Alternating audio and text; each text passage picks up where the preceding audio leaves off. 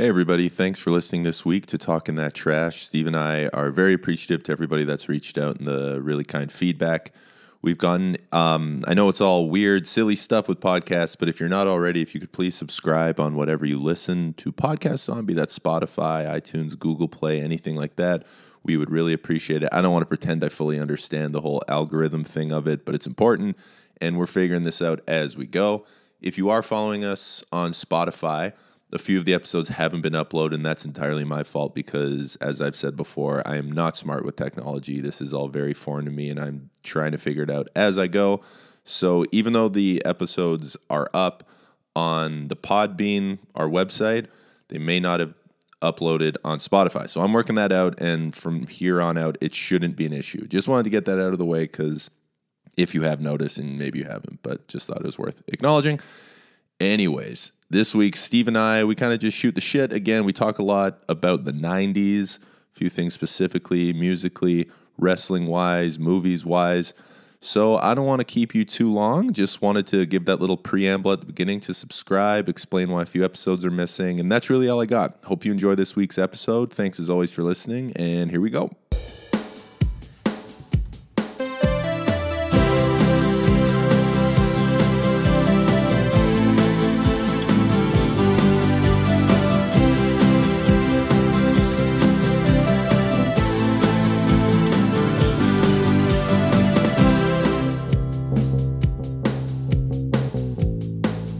I did want to ask you. We are recording. I did want to ask you, how do you feel without the beard? How have you, without the beard, how have you adjusted? Well, when I first shaved it, I didn't realize I looked the way that I did without a beard. And I looked at myself and I was like, where's my chin? I know. And like, where's the rest of my face? like, I felt like I was like a skeleton, which is the weirdest thing about it because you don't, I don't feel that way now. But like when I took my beard off, I was like, my head looks like one of those guys from Nightmare Before Christmas, where it's so small and stupid looking. Um, I know exactly what you mean. yeah, like this shrunken head. for yeah, for anyone who doesn't know what we look like or see us, I'm a beard guy now. I always have a beard. I will never not have facial hair ever again, and I don't care if it becomes socially unacceptable. I'm never not having a beard because I used to do the kind of thing where I shave twice or every two days. Yeah. And just like any self respecting guy does that. Then I got a little older, face a little fatter, realized I think uh, I think I'm gonna keep this beard thing going. And I started getting the shape up, going to the barber shop and get him to give me like a face or a haircut on my face. And then when I shave, I'm, I I I feel like a turtle. I look like a turtle every time I shave, and I just I can't believe how just disgusting I am. So I wondered how you felt with that. I when I I was happy that I shaved it because I reached this point where there was like a high level of pride with the beard, Totally. and I liked how it looked. Yeah. I think I've mentioned this to you though. There were times when I was just sitting on the couch because my beard had gotten so long and it was getting curly that I would like feel something like bristling against my ear, and it was like a bug was crawling on you. Yeah. and you'd like start slapping at it or looking around, and you're like, no, it's just my beard jumping out at my ear. So that was starting to get annoying. And then we had like a really hot night where it wasn't rainy, it wasn't anything, and you know, like you're just kind of in bed and you're uncomfortable. And I was rolling over and I could just feel like all this hair pushing against my face and rolling around. And I was like, this is brutal. Like I'm shaving this tomorrow.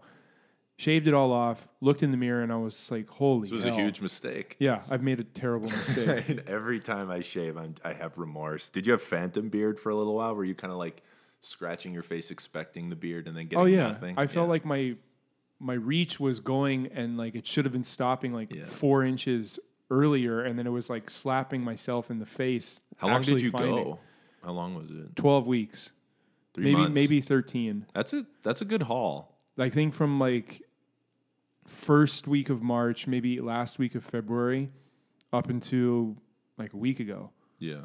and um, yeah, it, when I shaved it off. I got to tell you, I, I was not a fan for the first couple of days. I was like, I look like a freak. I know. I was like so self conscious walking around. I was like, I don't want anyone to see me. I can I can't imagine doing a full like Mach three clean shave. It would hurt. again. I think it would hurt. And I, you like I I have no defining features on my face. It's just like this thing with eyes and a nose and a mouth and like a mullet on the top of it. Um, Yeah, it's like you'd be like Beaker from Yeah. uh, from Muppets, where he has like no head. It's just a straight Yes. line and a mouth that I opens. am Beaker. I'm Yeah. just yeah, I'm disgusting, and I'm a like, you know, I've always, for whatever reason, I've always kind of enjoyed having like different lengths of hair. Like I used to grow my hair out Yeah. really long. I was always ensuring. I, I just always found that fun, and now I kind of have been experimenting with facial hair, where I did the kind of musketeers thing with like the Mm-hmm. mustache and then the chin strap. Not a good look, but I have become really adjusted to the mustache. I do regret in shaving that I didn't go and get it like professionally trimmed up just to see what it looked like. It would have been kind of it would have been kind of fun, Yeah. funny to get like a really tightened up beard with like a really sharp point or something like that. Those are great. Get the Just V chin. Yeah. I come out. I look like I'm just a Greek god with this insane jawline, and then I shave it up, and like you said, I'm just a mutant and a freak. But I, I'm I'm kind of afraid I'm just a mustache guy from now on. Like I'm afraid it's going to be the thing where I don't have my mustache. It's unrecognizable because I, I think Yeah. I think it's here to stay. Yeah. Well, I don't know. Uh, I don't think I can grow my beard as long as I did again. I, but I'm I'm totally against shaving. Like if someone told me to shave with a razor, like down to the skin, I don't think I'd agree to do it. No. It's just it's it. Thinking back on it, it's too painful. It's too painful. It's just a terrible look for some people. Some people look Yeah. great. I'm the not last one of time I those did it. I remember I don't know why I did it. I got this stupid idea. I was flying home from Christmas, or for Christmas from Switzerland when I was playing, and I was in a hotel because I had an early flight the next morning in Geneva. So I was like, you know what? For the holidays, I'm gonna shave, Yeah. and I like trimmed it. I trimmed the like the kind of light beard that I had down, and I was like, well, if I'm gonna shave, I better like blade it yeah. and I shaved, and my skin was on fire for like 48 hours, rash. rash everywhere. It looked like I just like rubbed poison ivy all over my face. Yeah. it was horrible. And that was the last time I've ever done a blade shave. That was probably like 2016. I think the last time I confidently did a really close shave, I, I, and I did close shaves after, but never confidently, is my now wife. I'm fine saying this, but we had a very temporary little breakup, and it wasn't because of this. But I remember I was going down to visit her in Lethbridge, and I was like, "Yeah, you know what? Let's, let's make this special for her. I'm gonna get a clean shave." And went down and broke up like three hours later. Was- well, that's uh, I'm never so shaving again. yeah. Um, I wanted to ask you because I kind of feel like maybe we should do the hot takes earlier than last time. Do you, my week, I'm going to go over my hot takes if I can remember for the last three weeks. We're doing weekly hot takes because that's pretty much all a podcast is. My first one was that the charge in basketball is either the worst call or most poorly called rule in all of the four major sports. My second one was Baba O'Riley is the greatest pop song ever recorded. That kind of stumped you. So I'm wondering if you have a retort for that. Well, I, I heard a song the other day that is not my favorite song, is not even uh, a song that I listen to all that often. Brutal start. Yeah, I know it's not a good one, but I did think back to the time that it came out, to that it's still played, and how crazy everyone was about this song when it did come out. Smells like Teen Spirit. That's on the list Oh, because it's it's it's close to that. But if you're talking about like a pop rock song, Yeah. which is what Bob O'Reilly is, Totally. yeah, it's not like a pop song like Britney No, Spears. it's mainly rock, but that used to be considered pop. sure. Yeah. I'd make a case for pop rock song of Basket Case by Green Day. People were so into that song when that came out. Wow. That got played on every station. Everybody had Dookie. Like the two albums It's a that great came- album. Yeah, it is. It's a really good album. And the two albums that, at least the way I remember it being a kid, it felt like they came out on the same day because it's all anybody was listening to, and I'm sure they're probably like months apart. Was Dookie by Green Day and Smash by The Offspring. Oh yeah, yeah. Because when Smash by The Offspring came out with Come Out and Play, yeah, it was big. That was a radio friendly enough song that everybody could listen to it. It was catchy enough that parents were okay. And it wasn't so like vulgar or anything like that. That parents were still all right with you listening to it. So as a sixth grader, you felt kind of badass yeah. listening to a band called The Offspring that every once in a while would drop an F bomb in a song. Yeah. And that's when Dexter had like the weird kind of braids. He right? had yeah, he had like long braids. Yeah. So those two songs came to mind as like those were big songs. And Come Out and Play is not played the same way that Basket Case is anymore. No, no, no, no. I don't uh, like Green Day's definitely had a lot more longevity than the Offspring. Yeah, the Offspring kind of went a different way, and Well, and kinda- they became like comedians because "Pretty Fly for a White Guy" was such a big song, but then all of a sudden they just all their became songs clowns. came like that. Yeah, like I remember they had that song "Hit That" that sounds like Ugh. it was so crappy. It's like someone grabbed a kid's Yeah. keyboard and started playing the instrumentals to it. And his voice got so annoying. Yeah, it was it was too bad. Yeah. So- So I, I can I can respect the basket case. I mean, I, I don't I don't think it's even in the same hemisphere as Bob O'Reilly, but uh, Green Day was my favorite band when I was a kid, so I'm not going to knock them either. That I, that wasn't what I was expecting. What were you expecting? I was gonna I, I, I was thinking you were gonna say "Smells Like Teen Spirit." I think was- I think "Smells Like Teen Spirit" is a, is a different kind of pop song though. But that, that- I guess that's kind of what makes me wonder about the eras because for me, unfortunately, our top 40 is just shit. And it has been for a long time. Like, I just think it's bad music. You can call me pretentious, you can call me whatever. I just think it sucks. Whereas in like the 60s, 70s, and that era of music, I really like that was top 40 music, like the Beatles and the Who. That was top 40 and considered Right. like poppy. Right. Um, and then same thing when because that was early '90s, right? With smells like Teen Spirit, so that kind of grunge thing, in a way, just by virtue of it being top 40 and so popular, pop, like it's kind of what the pop stands for, isn't it? Popular. Yeah. So- popular rock. I guess it was pop rock, even though it's also you could make an argument it's got like its punk elements and it grunge wouldn't probably want to be associated with pop, but it was. Yeah, I, I the the smells like Teen Spirit stuff. I think created a, a very different road for that type of music because it made it so mainstream. Yeah. And then the whole Kurt Cobain thing with him not wanting to be popular while also making an extremely popular song. Right.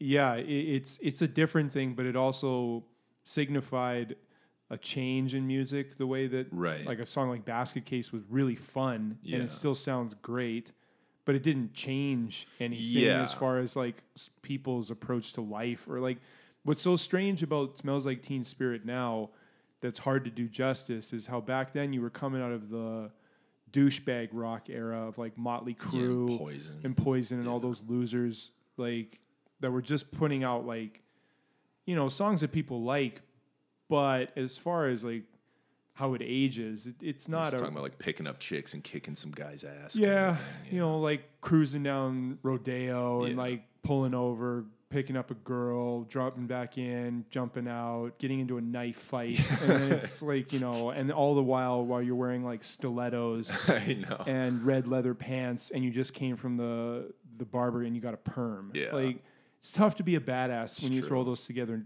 And if someone was to say like, "This is what my weekend was in 2020," What the hell is wrong with you, man? Get your well, life yeah, together. That was a hardcore cock rock era. yeah. Well, like, I, I guess I would, would say both songs, "Smells Like Teen Spirit" and probably Basket Case, like they probably had more of a cultural influence in a lot of ways than Bob O'Reilly would have, because Bob O'Reilly didn't come out and everyone was like, "Oh man, this put us on notice of this kind of music that became so huge." But the mm-hmm. songs themselves, because I know, I know, Nevermind obviously did what it did for grunge, and even the jocks who were making fun of guys who were like Kurt Cobain were all of a sudden wearing the plaid shirts and torn jeans, Yeah. and same with to a certain degree. Dookie of when that came out, then all of a sudden everyone was punk and punk bands like The Offspring, even Bad Religion were getting more notice mm-hmm. because of that. Whereas I just think as a song wouldn't have had the same impact, but Bob O'Reilly just stands on a mountain alone to me. I defy you though. Like I've heard people talk about you know the Nirvana and Kurt Cobain thing in a in a more of a light of I don't understand why it was such a big deal. Um, Yeah, that's dumb. Nevermind is like is an incredible album. It really, I thought it was overrated really- for a while. no, it's It- not. it's super. It uh, from start to finish, it's great, and I don't hear "Smells Like Teen Spirit" a lot anymore. But when I do, I'm listening to it. It's still a great Totally. song, and I don't buy the whole thing of like, well. What's he talking about? And does he say albino in there? And it's like, yeah, but it's a great song. I tried putting myself in the spot of trying to envision what it was like, like you just said, of every song coming out is Motley Crue and Poison and this cock rock stuff, then to just be listening to the radio and this thing comes on and just being like, what the hell is Yeah. this? And just realizing how different it was then. And I think every, if you're a white teenage boy, you have to go through the phase where you have a Kurt Cobain poster on your wall and identify with Nirvana. But then through listening to it so much as a teenager and even as a little kid, because you were so into them, I kind of went through a phase. I was like, Nirvana sucks. They're so boring. And I took a, a pretty big break. Then I listened to Nevermind again. I was like, this album can go. This is Yeah, really it's a great album, and it really was tough to follow up after that. But I mean, some of the albums from that era that was the po- upside of that song being so popular was the Soundgarden stuff, Yeah. the Stone Temple Pilots, um, Alice in Chains, like all those good. I mean, and I'm not, I wasn't a huge Pearl Jam guy, but definitely Pearl Jam, and those were the mainstream ones. Like I never got into Tad and Mudhoney and the the Melvins and, and things like that. Like, cause I I remember like being back then thinking like, okay, you know, you hear music from a certain genre and you're like, well, I want to hear more music. So if I hear the Who, you're gonna dig a little bit deeper and try Totally. to find some other stuff of when these guys especially came out and said, well, this is who influenced us. Mm-hmm. So you go, okay, let me check out who influenced guys. Man, when I read what Kurt Cobain said, like, well, when he would go through his moody stuff Yeah. and not want to acknowledge that the Beatles were a huge influence on him. I know. mean, all you got to do is just, like listen to about a girl. Yeah, it's a say, like, Beatles song. yeah, it's a a hundred percent a Beatles song, which is fine. Yeah, it's, a good great to make hits. Yeah. But then when he would go into his like super moody stuff of like trying to pay respect to where he came from, and he's like, "Oh man, my favorite band is the Melvins, Yeah. or my favorite band is Tad." And then I was like, "Cool, man, I'm gonna go find a Tad cassette." and I put it on. And I'm just like, "This is complete bullshit. Like it's it sounds terrible. Who is this guy?" And the Melvins, this is terrible. Yeah, the This- Melvins aren't good. they're not good. And that was the downside of it. Like, okay, rise of popular music for the grunge era meant like, well, all grunge must be fun. There was a couple real misses there, and there are also are reasons why some of the like grunge pioneers Yeah. didn't get popular. And grunge is not fun. There's some really good music. The last really thing it does is like put a smile on your Get face. you down. Yeah, it just reminds me of being a really angry, angsty kid. Which is what everybody Totally. That's why it resonated. levels with at some Yes. point. Yeah. But there's times as a as a early 30s guy now, I'm like, I don't need to revisit going home furious because the girl I knew for five days, broke up with me. yeah, that way walked around the hallway in junior high once holding hands. And Your face is on fire because you're so self conscious. Yeah. do you have a? Uh, can I, I? I'll quickly give my hot take for this week because it's similar and it won't Yeah. be that. Um, probably much of a debate sparker. I'm going to stick with a similar similar theme of what I did last week. My hot take this week is that the Kinks are the most underrated band in the history of music. Yeah. I, I, we talked about this the other day. Yeah, when you look I- at the yeah. songs everyone knows, like everybody knows you really got me. Everyone knows that song. Mm-hmm. Yeah, Everyone knows all day and all of the night. Everyone knows that song. Everyone knows Lola. Yeah. They have these songs that everybody knows, and they might not, and they'll find out like, oh, the Kinks, they did that. Those are the same guys that did Lola. And then what you kind of just said, once you go through their catalog, if you celebrate their entire catalog like I do, Yeah. they're unbelievable, man. And what's so cool about them is in that era, they were so original. Like they marched to their own beat. They were so British and embraced their Britishness so much. Listen to Dedicated Follower of Fashion. That is the most hilariously British song. Ray Davies was such a good songwriter. His brother Dave Davies, hilarious name, the guitar player, and also wrote some unbelievable songs. Like Death of a Clown is so good. Strangers, which he sings, his voice is great. It's great songwriting, and they for all these reasons they weren't able to come over to the states, so they didn't blow up like some other bands. But they did all of these different kind of like uh, what's what's it called when you have that um, album that's got like a plot or like a theme? Do you know what I mean? Oh, um, Whatever the hell it's called, you know what I mean? But they do all these different styles of music, and they never kind of did that trendy psychedelic thing. Um, they're just really original, really under the radar. And uh, do yourself a favor and listen to the Kinks because I, I think they are far and away the most underrated band. And I have to say the history of music because this need, a hot take needs to be worded very strongly. So there you go. That's my hot take. you could be right. They do have a lot of really good Yeah. songs. The album with Lola. Listen, okay. They do have a lot of really good songs. Now, your hot take could also be one of those like, oh, he's just picking an obscure band eh, they're not obscure try, though. and, to try and sound deep. No, no, no, no, no. There's nothing obscure. Yeah, if I was like the most underrated band is Tad. Yes, Tad of all time. No, the, the- I, I'm telling you that the Kinks. It is criminal to me that more people. Everybody knows a Kinks song, I think. Yeah. And if they don't know it because like they're really into it right now, they probably heard it on some classic rock station Yeah. or they probably yeah, like I don't know, driving in the car with mom and dad growing up or walking by the job site or something. yeah. hearing Marty play it, but I think, yeah, you, yeah, it's. I'd be curious where else you could go on the underrated. The Who. I'm serious yeah, about that one too. could- who could be I feel. I think. I feel like to a certain degree, Fleetwood Mac is underrated. I'd agree. They have a lot of really good songs, and I think just because like Lindsey Buckingham is a gi- gigantic loser. Yeah, That- he does them definitely- no favors. Yeah, I saw, I saw them in concert a while ago, and I was like, I kept looking at Lindsey Buckingham, and I'd be like, God, I hate that guy. yeah, I didn't know anything really that much about him outside of what you re- read a couple of things of like how he's just a, such a pretentious douche. yeah. You're just looking at him singing and you're just like, God, I don't like this guy. I hear you. And then I saw, I did see, this is funny.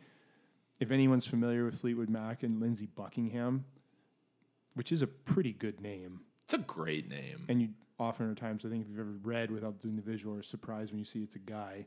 Oh yeah, totally. Yeah.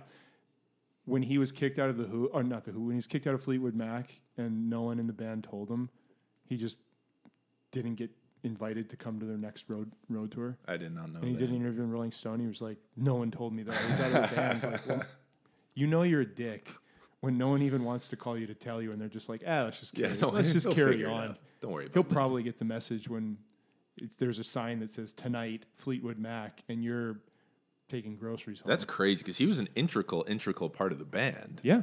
Like in their biggest hits. If I, I don't want to pretend I know more about them than I do. Mm-hmm. But yeah, to just be like, eh, should we tell Lindsay he's up? No, I wouldn't want to worry about it. It's a dick move. He sucks. But you got to be a dick to get a dick move done to you sometimes. Yeah, I, th- I think so. Well, I think your take's pretty good. i I'm gonna have to check the Kinks album out this week. Then. Do it. Do you have a hot take this week? Um, kind of. It's a little bit of, of a. I don't even know if it's a hot take. Lukewarm. It's lukewarm, and maybe I should have offered it up earlier because I haven't even watched it lately. But um, my hot take is Once Upon a Time in Hollywood sucks. it's such a pretentious, boring movie, and outside of Leonardo DiCaprio being pretty awesome in it. He's it, fantastic. Brad Pitt shows up and is just like, "Is everybody cool that I just act like myself Yeah. for the next five and a half hours?"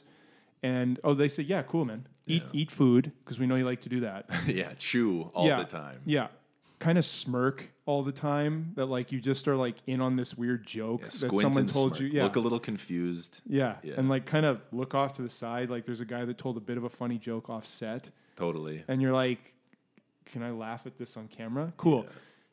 Eat some more food. you know, the Ocean's Eleven syndrome, where it's like, is there a scene without him eating, even though he's this incredible, you know, thief that Yeah. still stays in, well fed on the six meals a day? Um, I like Quentin Tarantino because Inglourious Basterds is one of my favorite movies. And The Hateful Eight is one of my least favorite movies of all time. And Kill Bill. High risk, high reward with Yeah, that guy. Kill Bill Part Two, I absolutely hate. yeah, I always um, thought that movie sucked. Terrible. So it's one of those weird things where it's like I want to really like this movie, and there's a couple scenes with Leo where I'm like, okay, like Leo's the real deal. He's a great actor pretending to be a mediocre actor, Yeah. pretending to be losing it, Yeah. and then like all of a sudden having good acting. He's, he's It's a real weird layered mix Totally. of stuff. And when the stuff when everything was coming out about it on the media of like this, you know, Quentin Tarantino was like, you know, the last purveyor of cool and you know, like if you get to be in a Tarantino movie, it's kind of like the same thing of like being in like a Scorsese or like being in a Hitchcock movie. And then you watch it and I'm like, Am I allowed to say that this sucks? know. It's boring. yeah. It's just, and at the end, it's just that chick screaming for the entire thing. So I, I don't know. I struggled. What did you like it? I man, it was weird because I enjoyed it when I watched it, and as I came out, I, I, we, my wife and I went with some friends, and all of us were like, "Why did we like that?" Because it didn't really have a plot. Not much happened. Um, and and I agree with what you said about Leo. For I think he's the main redeeming quality of it for me because some of his scenes are so damn good. Like when he's um when he when he does that scene as the Dakota DeCoteau guy or whatever with the little girl and Timothy Olyphant, that's awesome. Great scene. And when he is losing it in his trailer, Yeah. and like threatening himself, Great scene. And how he's crying all the time. He's just such a lunatic. I thought he was he was really cool. The the soundtrack's cool, but at the same time, I, I think I said this to you before, and I'm glad you said Scorsese because I think those are the two directors that yeah, maybe I think they're a bit overrated. If I'm being Oh, honest. don't and like yeah. 'Cause my- when my you watch their- hot sorry, take part ahead. two could be that The Irishman blows. Yeah, well, the thing with It's both so those guys, boring. both those guys is they'll make these three-hour movies where if anyone else proposed this thing and wrote this script and like, so it doesn't really have a clear plot. It's a lot of dialogue that most of it doesn't really go anywhere, and it's kind of the same theme as every other script I've done. People be like, "This sucks," but when Yeah. they see it Scorsese or Tarantino, like, "Oh, it's genius." And like, how there's- many there's times a was- Rolling Stone song? Exactly. How many times can an Irish or an Italian mobster walk through like a restaurant where there's dead bodies in the background while he's explaining everything that's going on? Like that's and, and while "Gimme Shelter" by the Stones is playing, because in every movie, like they say, it's like show us, don't tell us. So why is it okay when it's Scorsese? He's just like, my name is so and so. This is this guy. The reason he does this is because ten years ago he was working for this guy, and it- you're like, just this is bad writing. Yeah, But because it's, yeah. him, everyone's like, it's genius. And same with uh, Tarantino. He has this formula where he'll take something kind of historical. He does it in Inglourious Basterds, Django Unchained, and this uh, Once Upon a Time in Hollywood. And then in, um, it's just like this really weird three hour way to get there. And then he takes what actually happened and flips it. So it's like a more satisfying reversal of reality in the most violent way possible. Like Hitler getting blown up and Sharon Tate surviving and her killers getting just massacred. And it's like cool, but at the same time, it's like this is kind of all the guy does. Yeah, it, it's. I was really pumped to like Once Upon a Time. Yeah. Really pumped because it looked cool. I like Brad Pitt, even though he's easy to make fun of. He's not much of an actor, but he is likable. Leonardo, I, I'm all in on Leonardo DiCaprio. He's good. outside of that abomination of Gatsby, like, and and I also do think if you do want a good laugh, if you're willing to laugh through a movie that's not meant to be funny, watch J. Edgar. Really Oh my god, the makeup in that is brutal. It looks like they put it on and then they sat in the sun and it melted a little bit and then they started filming. It's Really? really bad makeup, which is funny because it's a Clint Eastwood movie. So you kind of expect it to be a really good Yeah. movie about like a really interesting character from American history and it's like I can't see past that his face looks like someone melted him. How is Clint Eastwood still releasing movies? The guy's coming out with like four a year. You know, I same type of thing. I admire Clint Eastwood because he is like the quintessential like toughest guy in film ever. Yeah. When he sang in Gran Torino, though, just I just worst. about lost it. Like, and it wasn't even like I'm not sure if I should laugh because I feel like I'm being disrespectful, but I, do think I have to get up and leave the room. yeah, that was this is such a weird choice. And someone told me it was like, oh, you know what? He sang at the end, and it was a really nice moment. I was like, that can't be true. Clint Eastwood sang. Well, I thought he was going to be like crooning because I heard the same thing. I thought like, oh, maybe he just has this really nice like voice, but Oh, there's no, just he him doesn't. like just Seriously, Bob it's like Dylan. Bob Dylan Yeah, at his worst. Yeah. Like during warm ups before he performed with the Avett Brothers in Mumford at the Grammys at one time, and no one could understand what he was singing. During warm-up. yeah, that was before he got loose and was like, Yeah, I'm and then turned go. in a shit performance. oh, he's singing Maggie's Farm. That's awesome. Yeah, I don't think anyone knows what he's saying, but remember that song? Yeah, so I don't know, man. That that I guess if that's even a hot take, because I've have heard some things. I listened to the rewatchables that Bill Simmons did on it, and him and a couple of his boys just like totally beat off about how cool Once Upon a Time. Once Upon a Time is, and I'm like, yeah, I get that there's these things in there that like if you want to be a nerd, Yeah, and be like, oh, look at the way that the sun reflects off that 63 car. And it's I like, know. yeah, I didn't come to Yeah. watch that. And I didn't also come to beat off about the cinematography. like, this movie sucks Yeah. because they're not talking about anything. And I feel like it's too specific for people who have spent an extended time in LA too, because it's like a total homage to LA and cinema. Cool, and man. there's that, yeah, and like from LA. I've spent some time there with comedy and stuff, and yeah, there's something cool. Like I kind of at first liked the scene because it reminded me of driving through LA when Brad Pitt's driving for like 55 minutes, and it's one song after the other, Mm-hmm. and they're all good songs. And the first time I saw, it, I was like, okay, that's cool. But then I watched it again, I was like, man, you could have done this in 10 seconds. I liked the scene where they went to the Manson family ranch. yeah, And if there is one thing that I do enjoy about Tarantino's movie is how he movies is how he is able to create and then drag tension out longer Yes. and longer and longer until you're kind of like I've felt tense for like 15 minutes and nothing's really happened. The first scene of Inglourious Basterds on It's the great. farm. I don't know. Yeah, I, that's great. kind of the pinnacle of that. Yeah, it, it's it's fantastic. so that part I liked when he punches that hippie. I enjoyed that Yeah. because he slashed his tires. Like I'm glad that it didn't. He like Yeah. drove away or was the bigger man. I'm glad he beat his ass. That ugly bastard. Yeah, that dude. Yeah, Like, can you imagine what the casting call was? Just yeah, if Yeah. you're a mutant looking if person. you own a pair of pants that you use rope to hold up, Yeah. and if you're Look good unbathed. yeah, if you look really, really kind of like hippie-ish when you haven't bathed for a month, and if you're as ugly as someone's ass, Yeah. this part's for you. I Doesn't, have doesn't wondered pay about that with movies when you do have like the person who's the sole point of them being there is being the unattractive person, and then yes, Needed. seeing like Yeah. their agent being like, "This is perfect for you, buddy," and you going to the audition like, "Oh, you're just ugly as hell. You got You know it." what? I'm the ugliest guy in this whole room. this part's mine. Yeah, I, I, so that that's my. I it's, I thought it got way too much hype. I actually would. I think I'd qualify that as. I don't watched it two times. sizz- yeah, First time I watched it, I was like, "Did I miss something here?" And then I sat down and watched it again, and I was like, "Shit, man, this It's not a sizzling take, but considering how much people seem to revere that movie, I think that borders on a hot take. Yeah, I'm not a fan. I, I, won't watch it one. again. No, it's just I don't have Who has the three and a time? half Yeah. hours to watch this saga about two dudes driving around. Come on. man. All right, so we've decided that basket cases to be considered. The Kinks are dreadfully underrated. Once Upon a Time of Hollywood is potentially a five pound bag of shit. we'll use that as our segue. We'll segue into what we talked about last week, where we focused on um, all the unrest and uh, issues in the United States, especially stemming from the George Floyd murder and the Black Lives Matter movement.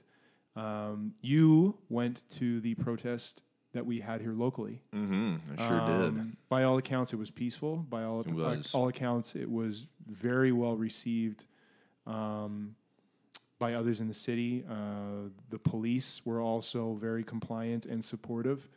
Um, so, what, you want to share a little bit of, of what that was like and, and your thoughts on it? Yeah, it was. It was honestly a pretty beautiful experience because I'd never been to a protest or a rally before, and with everything going on, the COVID situation, there there obviously was some nerves for me. Um, but I just felt for me it was too important not to go to. So I went, uh, just went by myself first, ran in because it's Edmonton. You inevitably run into people you know. Ran into some people, uh, and we we stayed very very far away. It was very distant the whole time. When I first got there and kind of turned the corner by the legislature, I didn't know what to expect. It was just packed. I just I was kind of blown away right off right off the bat. And then as we were off on the side by ourselves, distant, it just got more and more and more and more packed. So I actually kind of went to the back. So I was doing it safely the whole time, and it was great. They had people going around with hand sanitizer and everything like that. Nice. And it was just really well done. The speakers were fantastic. Like I can't tell you how good the speeches really were.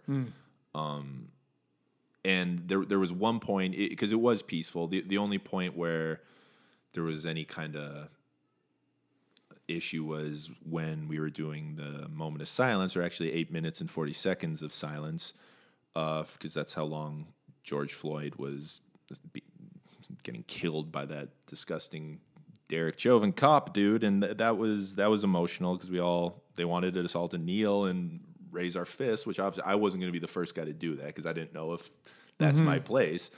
Um, but we did it, and then some people, for whatever reason, started chanting "No justice, no peace," which is cool. But like, like, shut up! This is the whole moment of silencing. And then that was fine though. They just quieted him down. Then some dude apparently stood up, just wouldn't kneel with everybody. And then I guess he was maybe saying a few things. That's just what I understand against the Black Lives Matter thing, and people started booing and getting a little pissed off and whatnot. But it was really cool, and I actually I started getting pretty emotional when they did this. I was tearing up pretty hard because the organizer who was on stage with the mic just said like, "Nope, nope, this is a peaceful protest. This is peaceful," and he said, "We see your hate." And we still love you. We fight hate with love, and that that really hit me hmm. because you know the, the first off, I like who is this guy, and I, what are you going to gain from that? That really bothered me because he's clearly not coming to gain any kind of dialogue. Like if you have someone that disagrees and, and you want to open a dialogue about it, I don't get why you're coming from that angle, but it's like, okay, at, at least I can understand trying to have some civil discourse. But he knows he's not doing anything beneficial. He's just going to hurt people, not physically, but to upset them. And does he really think when some guy stands up, we're all going to be like, you know what? Yeah, I'm standing up too. let's get out of here. Like it, it was Yeah, it's just it's stupid. pathetic. Is honestly the best word I can think of for that guy was pathetic, but they dealt with it perfectly. And then the rest of the time was just fantastic. Seeing people from all walks of life um, supporting this in a respectful, peaceful way. I'm really happy I got to experience that. And I think I'm going to remember that forever, honestly. That's a good review. Yeah, glowing.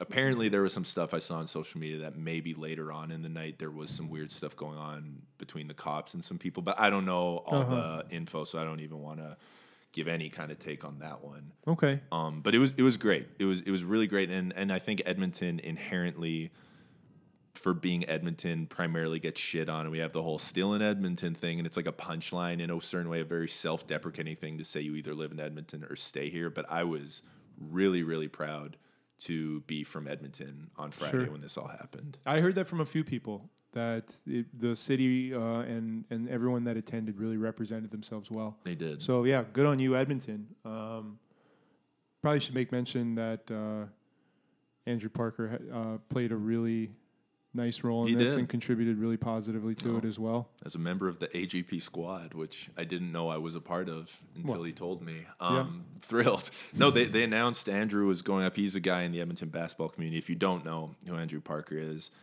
and they announced our next speaker, introduced him, and he just gave a great speech. It was very optimistic. It was definitely one with a message of love and hope and unity. And the crowd kind of lost their mind. It was really cool to see. And I was actually very proud of Andrew. It was a good, good ambassador for the city and the basketball community. And he and I have worked with a lot of the same kids on the north side of the city. And I just thought it was damn near perfect. You know who was actually they, they had like a pastor come up and give a speech, and I think people were a little hesitant at first because I just don't know how many devout Christians were there. So it was kind of a groan, and he just lit the place up. It was kind of Really? like that southern kind of gospel pastor Sure. type thing. And holy hell, I was just doing push ups listening to that guy. I was fired up, man. That's great. Yeah, it was super cool. Do you remember his name? No idea. Okay, I feel terrible. that's all right. I was too busy getting a workout in listening to him. Too busy maxing out on push-ups. I will say a cool thing about it too, and I'll, I'll, I'll ask you a stupid question here, but I feel like I gave my review and I can't really oh, top the glowing things I said. But another thing that was really cool about it for me was it pushed me out of my comfort zone in the sense of that they do chants. So when they say Black Lives Matter, we'd all yell Black Lives Matter, and they say no justice, no peace, like repeat that stuff. And I, I'm, that's not me, not because I don't believe in it, Yeah. in it, but like to actually yell out with people. I have that kind of like Seinfeld thing of like they're gonna yell things and I'm just gonna yell it too. Yeah, I don't think so. Um, which was kind of making me wonder because so many of the people doing it just look so happy. Like you know, when you're at a show and people start the chants and they join the chants and they look happy, and I'm just sitting there on the side like, what a bunch of losers while I'm just miserable. Yeah. Um, do you feel like growing up in the 90s and watching as much Seinfeld as we did? Because I watched Seinfeld as a little, little kid, like religiously till I was at least 22 and took a break. Do you feel like Seinfeld kind of broke you in a way? I don't know if it if broke is the right word, but it definitely like warped you or like traumatized you into Yeah. thinking that Enjoyment is lame. is is the wrong road to take. like if you're satisfied and, and happy, then it's kind of like, well, you're kind of a loser. You're an idiot. yeah. Well, that was a great meal. Like, well, it wasn't that great. Yeah, it was or you know, great. like, that was such a fun trip. I didn't think it was that great. Yeah. I mean, if if crappy trips are what you think are fun, Exactly. yeah, no, it, it, was the cynicism of that era. Oh, It w- is like it's hard to describe in words for people who weren't in it when they were as impressionable, I think, as we were. Because when Seinfeld was at its peak, I was I was in like kind of like your most formative years where you're in junior high and high school. Yeah. So like everything was like fun in a strange way to like dump on. Everything. So like to make fun of and I know not everyone was like this because I remember being Mr. Rain on the parade at times and it did get a laugh and then every once in a while you just see people looking at you and being like Shut. God, you're a pain in the ah, ass. Yeah, it's like man. you're so annoying, and it's like, and as long as you had like one or two other people and being like, no, that's hilarious. Yeah. Oh, You're like, oh yeah, this is hilarious. That was me through all of my teenage years. Well, I, I toned it down in high school, but junior high, uh-huh. I was a nightmare with that because I had to be Johnny, say it like it is, and like you said, formative years, way too impressionable. Like as a child, in like my earliest memories, there's Seinfeld, and I'd be in like grade four saying like that's a shame and stupid stuff like that. So I was so dismissive, and like you you said, just growing up in the '90s, where pretty much if you like something or had fun doing something, your friends will just roast you for it. And uh, I, I yeah, broke is a little bit strong, but I was thinking about while I was biking over here, and I was like, yeah, Seinfeld is, and, and then when I watch Curb, Yeah. and I, I binged all of Curb, I'm like, this has damaged me a little bit uh-huh. because I like you know me, I'm. I hate saying I'm neurotic because I'm so used to comedians going up on stage like, "Yeah, I got to tell you, I'm just so neurotic. And like, oh, shut up. Show us again. Don't tell us Tarantino. Yeah. So I hate saying I'm neurotic, but a lot of little things really bother me, and I kind of blame Seinfeld and Curb Your Enthusiasm for that. if you've ever given the take, because I think one of the most annoying takes on Seinfeld ever that I did think was funny and is true is when George brings up the amount of ice that you get in a drink. And like, what's the point? Like, why would you have ice in, in a in a fountain drink? And then he says, like, yeah, but don't you just think when you don't have ice, you just have more? And it's such an annoying take because it's like, yeah, but like the littlest bit. So you're finding annoyance with having ice and soda. Like you want to have you want to have cold drinks. It's like, yeah, man, but you'll get more soda if you don't have ice. I am Costanza because Yeah. someone specifically referenced that. Don't you Uh, find that you just get more? We were at a It's we were, such an annoying take. we were at a pub and we all ordered pints and on the menu it says full pint and they have all the different shapes of glasses now for every different brewery you get so i get a pint and it's not a pint and then the next guy comes over and it's at least like a tenth bigger so i was just i wasn't pissed and I get kind of self conscious because anytime you guys said it to me a lot as kids, like anytime I got so it's like okay, Costanza. so I'm always worried about this. But I, I just like said to the people, I was like, huh, that's weird. Like what? I'm like, what? I mean, they're clearly not the same size. And I was like, can I ask him? Is that bad if I ask him? Like, you cannot ask him. You look like George Costanza. And that kind of triggered me because I completely disagree with that. Can- Yeah. this might take a minute. Sure. Can you think of the most Seinfeldish thing you've maybe ever done, or maybe most Costanza situation you've ever been in or ever done? Might take a sec. You know what? That might be something that we have to come back to next week. Okay. Because to do it justice, That's true. We have to think it through. Yeah. I'm writing that down right Like, now because I, I- have a smorgasbord. Okay, write that down so that we can go through it. Because I know I've been in situations where I found annoyance in something, and then you wind up looking around other people and being like, "Am I wrong?" Yeah. And having everyone kind of embarrassed to be around you. Oh man, this is exciting. Um, I think I have had moments of like, because the other side of the Costanza character is when you're really feeling yourself, and you get brought right back down to earth. When he's backstage at Jerry's show, when he's on Leno, Yes. and he's talking to Corbin Bernsen, and then George Wendt of telling them a great case for LA Law, and that they should move Cheers out of the bar and into a bar. yeah into a community center, and people do meet at other places besides a bar. And then Jerry walks up and says, "What have you been doing?" And George is so pumped. I just had two real conversations with Corbin Bernsen and George Wendt. And then Jerry says, "You have toilet paper on your shoe. so there's those moments. I know I've had those where like I'm feeling great, and then I realize my fly's open or something like that. Oh, so like, it's those kind of situations where I know I've had. I'll have to go over the like. we have a special guest. We just had a little outside run in. Outside inter- Unacceptable. yeah, outside interference. Unacceptable. So it segued the George Costanza tirade that we We'll get back to on, it. but we'll come back to that. I think it's uh, it's actually a funny one to talk about. Um, in keeping in line with the '90s, which is probably going to be a reoccurring topic. It has to be. It's, show. it's a gold mine. Good decade. Um, you watched the Owen Hart Mm-hmm. Dark Side of the Ring Yeah. that, uh, that came out recently. I haven't seen it yet, but I do remember Owen Hart very clearly. think so, you'll like it. So, what did you think of it? It was cool. I've I've I've kind of gone out of my way to not know a lot about the Owen Hart thing because it bummed me out so much. And I was I, Bret Hart was my favorite wrestler, and Yeah. for anyone that, that like Steve and I are talking about being a kid in the '90s when liking wrestling wasn't like this niche thing.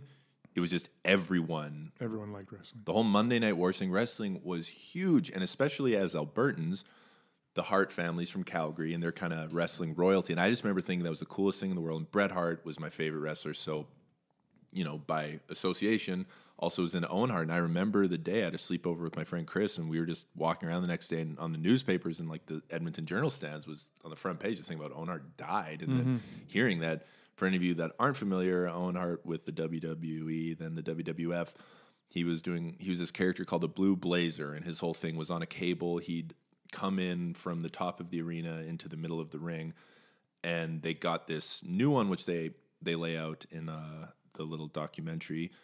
They got this new kind of cord essentially and it wasn't the best one they could buy. They they decided to save some money and he just fell from the top of the arena and died during a pay-per-view and then instead of stopping it they just kept going Oh, I, I was at i'm my, saying it more so for like if, if anyone's Sure, not yeah, familiar yeah. because i feel like we should give context I was I watched that pay per view. I was at Did you really? I was at my friend Jeff's house. did you see that when owen fell I, they didn't show that.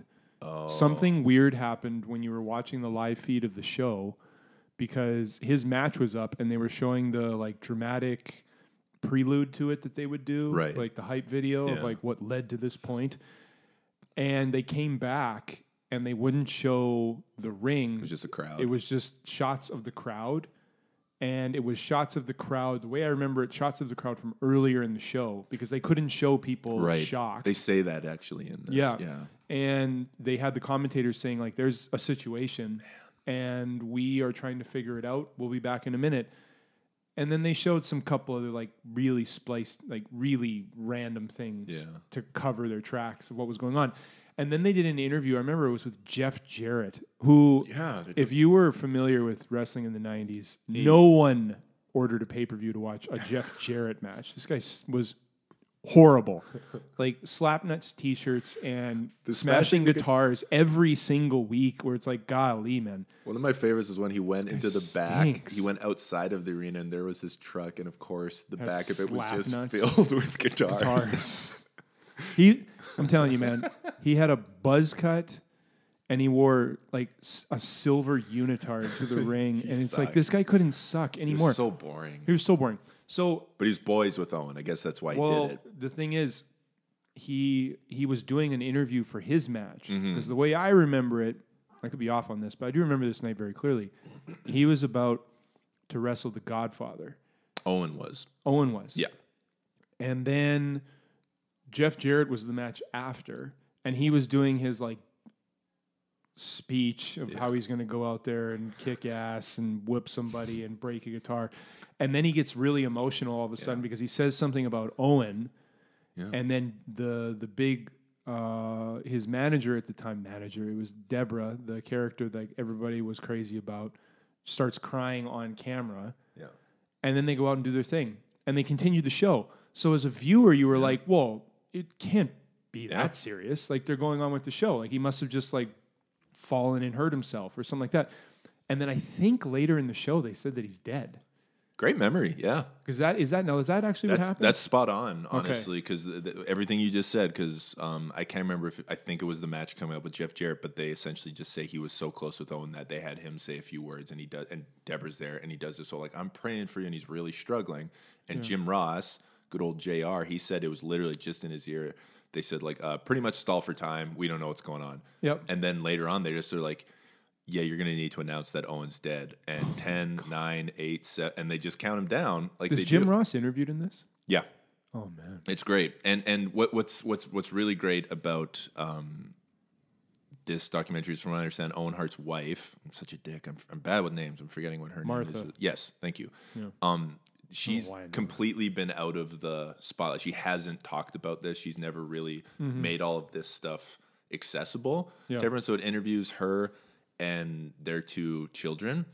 Um, so just to get that kind of like approval from them in a sense, because I'm like, this isn't some skeezy thing where we're just Sure. Yeah. exploiting a dead dude who from a tragedy. I was about to use the f bomb, but we've avoided it. So, Hey.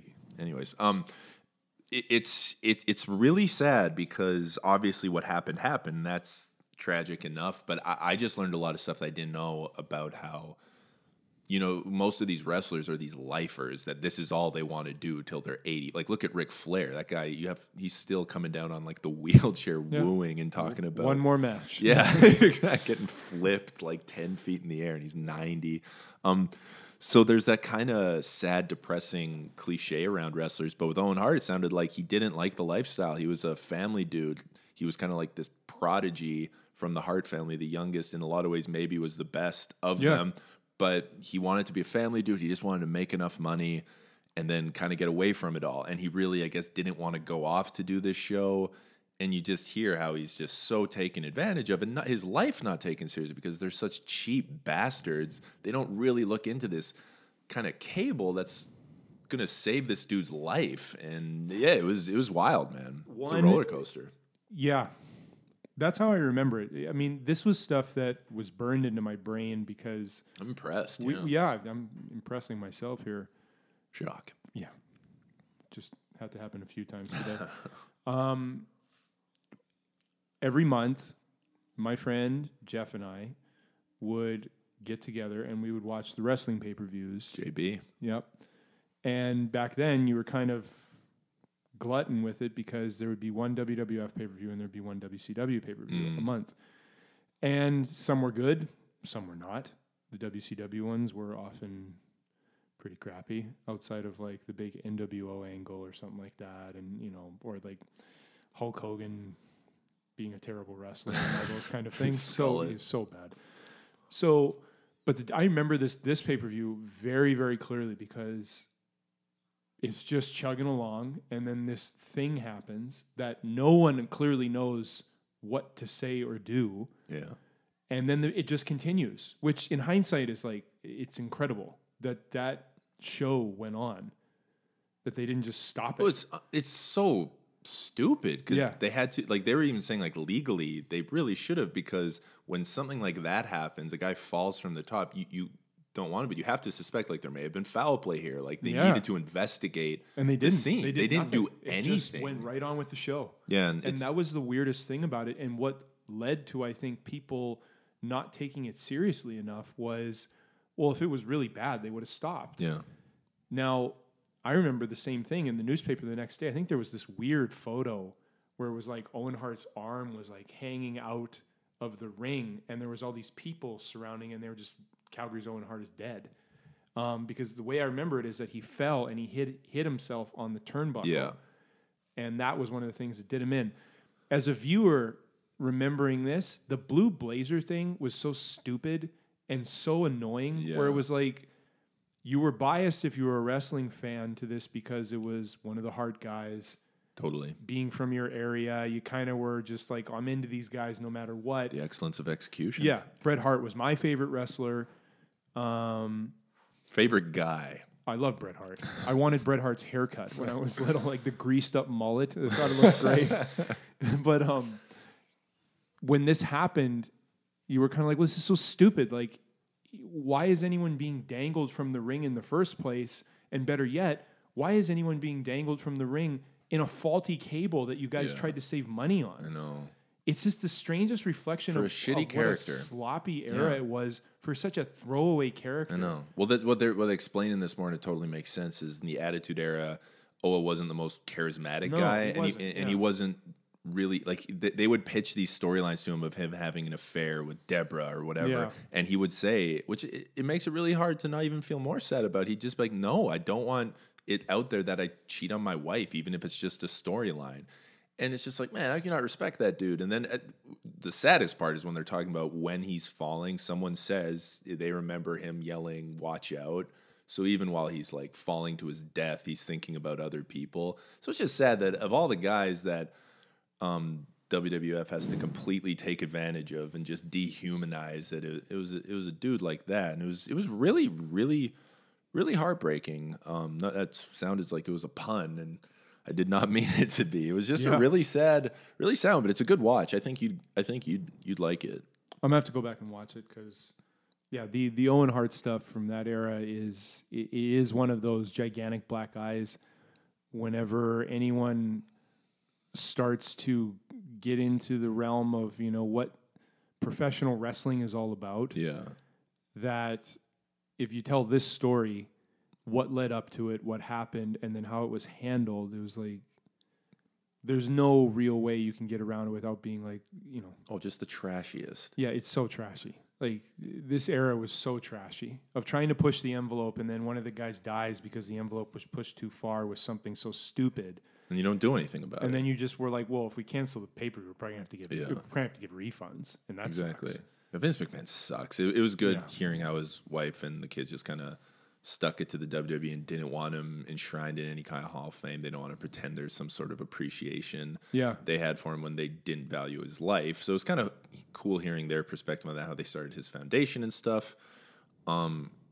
Be- you hold on, no, hold on one second. Okay. we'll segue into this, and this might be a thing for uh, another There'll be a another lot show. of wrestling shows, I hope. Well, and this is important. Best wrestling faction that gets totally underrated is the Hart Foundation. Yes. Oh, Bret, Bret Hart, British Bulldog, Jim the Anvil Neidhart, Owen Hart, and Brian Pillman. Brian Pillman was good. He was good, but he was Another injured the tragic entire one. time, and he didn't get to do anything. And he would had just that crazy smile. he just looked nuts, and he sounded like he smokes six packs a day. So you never really get an idea what this guy's talking about. But he looks the part. I loved when they were heels. They were the best. And we went to a show in Edmonton when their Yes. Stone Cold feud was like red hot and they wanted the Canadian national anthem played. This is one of the last times Raw was good and came to Edmonton. And they all stood also for the national anthem and Stone Cold ran into the ring and hit Bret Hart with a chair and then ran out. That Oh. place went berserk. Oh God, man. That was that was one of those experiences you go to and you just don't forget. Because I was little, I remember everything about that night. I remember the fast food. I remember getting a grilled chicken sandwich that had honey mustard on it. I honestly remember it that specifically because that meant, might meant so much to me. Because I didn't understand how WWF recordings worked. I thought it was just you get the show like it happens, but you actually they'll be filming like Saturday Shotgun or Shotgun whatever. Saturday night. And Yeah. Mm-hmm. but Bret Hart came out three times, and I was losing my shit. Mm-hmm. And that was just Edmonton is such a. I don't even mean politically, like conservative, like in our emotions. I've been to events like when Paul McCartney was in town and he's trying to get the crowd into, it, and it's cool, but they're still a little like, "Oh, I better not cheer too loud, there, bud." And I remember being in at WWF, and that just being thrown out the window. I remember when- saying yeah. to like this 27 year old guy how I think Salvatore Sincere sucks, and he was pissed at me. Like we were just fired up to be there. It was great. Underrated. Salvatore Sincere, yeah. It was terrible. But that show, because we went by ourselves, which was one of Yes. the first the first things that because we were still uh, this was like 1997. It's insane. This was the height of the Stone Cold Bret feud, and when we got there, they played like all the entrance musics of the music of the guys who that you were going to see on the show while the stands filled in. But if anyone goes back, like YouTube, that Raw where Stone Cold runs in and hits Bret Hart with a chair during the Canadian national anthem and escapes somehow. That place was on fire and it was great. It was, so good. And that was when they were bad guys in the States, good guys in Canada, Great. which was faction. such a cool angle to take at a time when it was like, man, this makes it so interesting being Canadian. You're gonna appreciate this. I saw in New York when my wife and I went to WrestleMania. I saw the Hart Foundation get inducted to the Hall of Fame. Who was there for that? It was Bret and um, Jim the Anvil's daughter, who's Natalie, who's a wrestler as well. It was because it was the Anvil dead. Yeah, he just passed away. It's a bummer. And British Bulldog's obviously dead. Yeah, it was only Owen's Bret. dead. And. Good lord. I know. Pillman's And dead. Pillman's dead. Bret's the last. Jeez. So it was just man- Bret. Oh, was that when the guy attacked him? Yeah. Well, so okay. So we didn't actually go to that. We we decided because we went to NXT on Friday. Saturday was Hall of Fame, and then was WrestleMania, and then Monday and Tuesday was Raw and SmackDown. We're in New York, and like, okay, well, I don't know if we can. That's like an OD on. yeah, Holy and, and and honestly, rest, WrestleMania, even though I had a great time, it's what did it on me, and I don't watch wrestling anymore Mm. because I was so pissed off by the way they just gypped us on Raw and SmackDown. So I'm done. Um, but I, I did see when he got inducted at WrestleMania, they bring everyone down. They're all wearing their like tuxes, and then of course, because he's the biggest narcissist in the world, Triple H, um, the DX got inducted, so they bring everyone out. Then all of a sudden, the lights go, let's break it down. They're coming out telling everyone to suck it. They're all you know, 68. gray hair, wigs on. Michael, uh, Shawn Michaels just has a straight skullet until he got rid of it. Um, which is funny because you were talking about Hulk. Sexy boy. It's crazy that Hulk, Hulk Hogan, he was just this guy, this freak screaming about eating your vegetables or your vitamins or whatever. And he has a skullet. And that was like a real thing that fathers would be like showing their son, like, it's the kind of man you need to be. What do you think the equivalent to that would be now? The Rock? Probably The Rock. I'd say it's The Rock. I think one of the best like missed quotes from Hulk Hogan on what it actually meant was when he used to say six foot seven, two inches from heaven. he said that. the kids are just like, Kids are like, for sure, I want to be six seven. um, that's disgusting. and there's no way Hulk Hogan's six seven. There's No. no way. The guy's probably like six five and weighs three hundred and twenty pounds. and his skullet, like And the funny thing about Hogan was he had a skullet for thirty years. the whole time. Thirty years. Since when have guys with skullets been like a cool thing? That's what I mean. Like The Rock, he's he's a wrestler, and he's not, but he doesn't have a skullet. He had a hardcore skullet too. Well, he wore the bandana because he was clearly self conscious about this. Going like, oh, here's some badass kind of biker looking guy. And he takes it off, and you're like, what the hell is this? It was just his look though. I mean, I can't. I think. I think that's can't be stated enough that it should honestly be like Hulk Hogan did what he did in spite of having a skull. in spite of a skullet. Yeah. That's pretty wild. yeah, I'd say. I mean, but some of these other guys, like the Ultimate Warrior, looks like he looks like he had like two different heads of hair on his head. like it's like growing in these weird directions. What did he do other than sprint and scream? I defy anyone who from that era thinks the Ultimate Warrior is fun to watch an Ultimate Warrior match. He's so bad. He looks like he's never done anything before. Like not just even wrestled. He looks like he's never like been let out of a room. He sprints to the ring. Then he gets hit and he doesn't get hurt, and then he just runs around and he hits you again, and then the match is over, and then he runs into the back. It's- this guy's a oh, All he has freaking train wreck. sprint and lose his shit on the interviews. You take a good hit a meth before you go to the go to the ring. You'll sprint all over the place. Um, yeah, it's no. I, I think the the hard stuff. Yeah, I, I, I think completely underrated faction because it didn't last that long. No. Um, but in, in the era of factions, I don't know. I'm I'm totally biased to that. I thought the DX thing was entertaining, but I didn't really like it. Even back then, before calling something broy was really a thing, it was that. I was heavy broed. but at the same time, when you're in elementary school and, you, and you're going around telling everybody to suck it, you're kind of a fan to some degree. I was an NWO fan, not a DX fan. Oh man, I I, I- told I hate the everybody to suck it. No, I, I was NW. I was an NWO. I, I liked that. I bought an NWO shirt at Target. Yeah, Cut the sleeves off. Thought I was. Oh, yeah. Thought I was running the show. yeah. I remember getting an NWO shirt. I, NWO was definitely cooler. That was what a great. We have to do a whole wrestling. Yeah. So we have, we have to do next week. We'll do the uh, focus on George Costanza, and we I think we have an idea how to make that fun, and then we'll definitely have to dive more into the wrestling at some point because I think the '90s wrestlers and the wrestlers we grew up that's a gold mine. I agree. It's it's the most enjoyed wrestling era. Yeah, It's definitely the most entertaining. yeah. I don't think if you went back and watched a show, you'd realize how much crap was actually on it. Oh, when man. everyone's like, every match was great, every personality was huge. Yeah. But I do, I do think back then the competitiveness, like with anything else, made guys better than what they would have been Totally. had it been a complacent time. Totally. So yeah, we'll have to do that because same type of thing is like when we talked about with Jordan and the Bulls is when you're living through it, you just have this feeling of like I I think guy, people are going to talk about this for a long time Yeah. really going to look back on it and be like that was the good old days or remember when this happened and you're experiencing it in the moment. Totally. Really That It was a big enjoy- cultural thing. Yeah, it was man. We'll dive into it.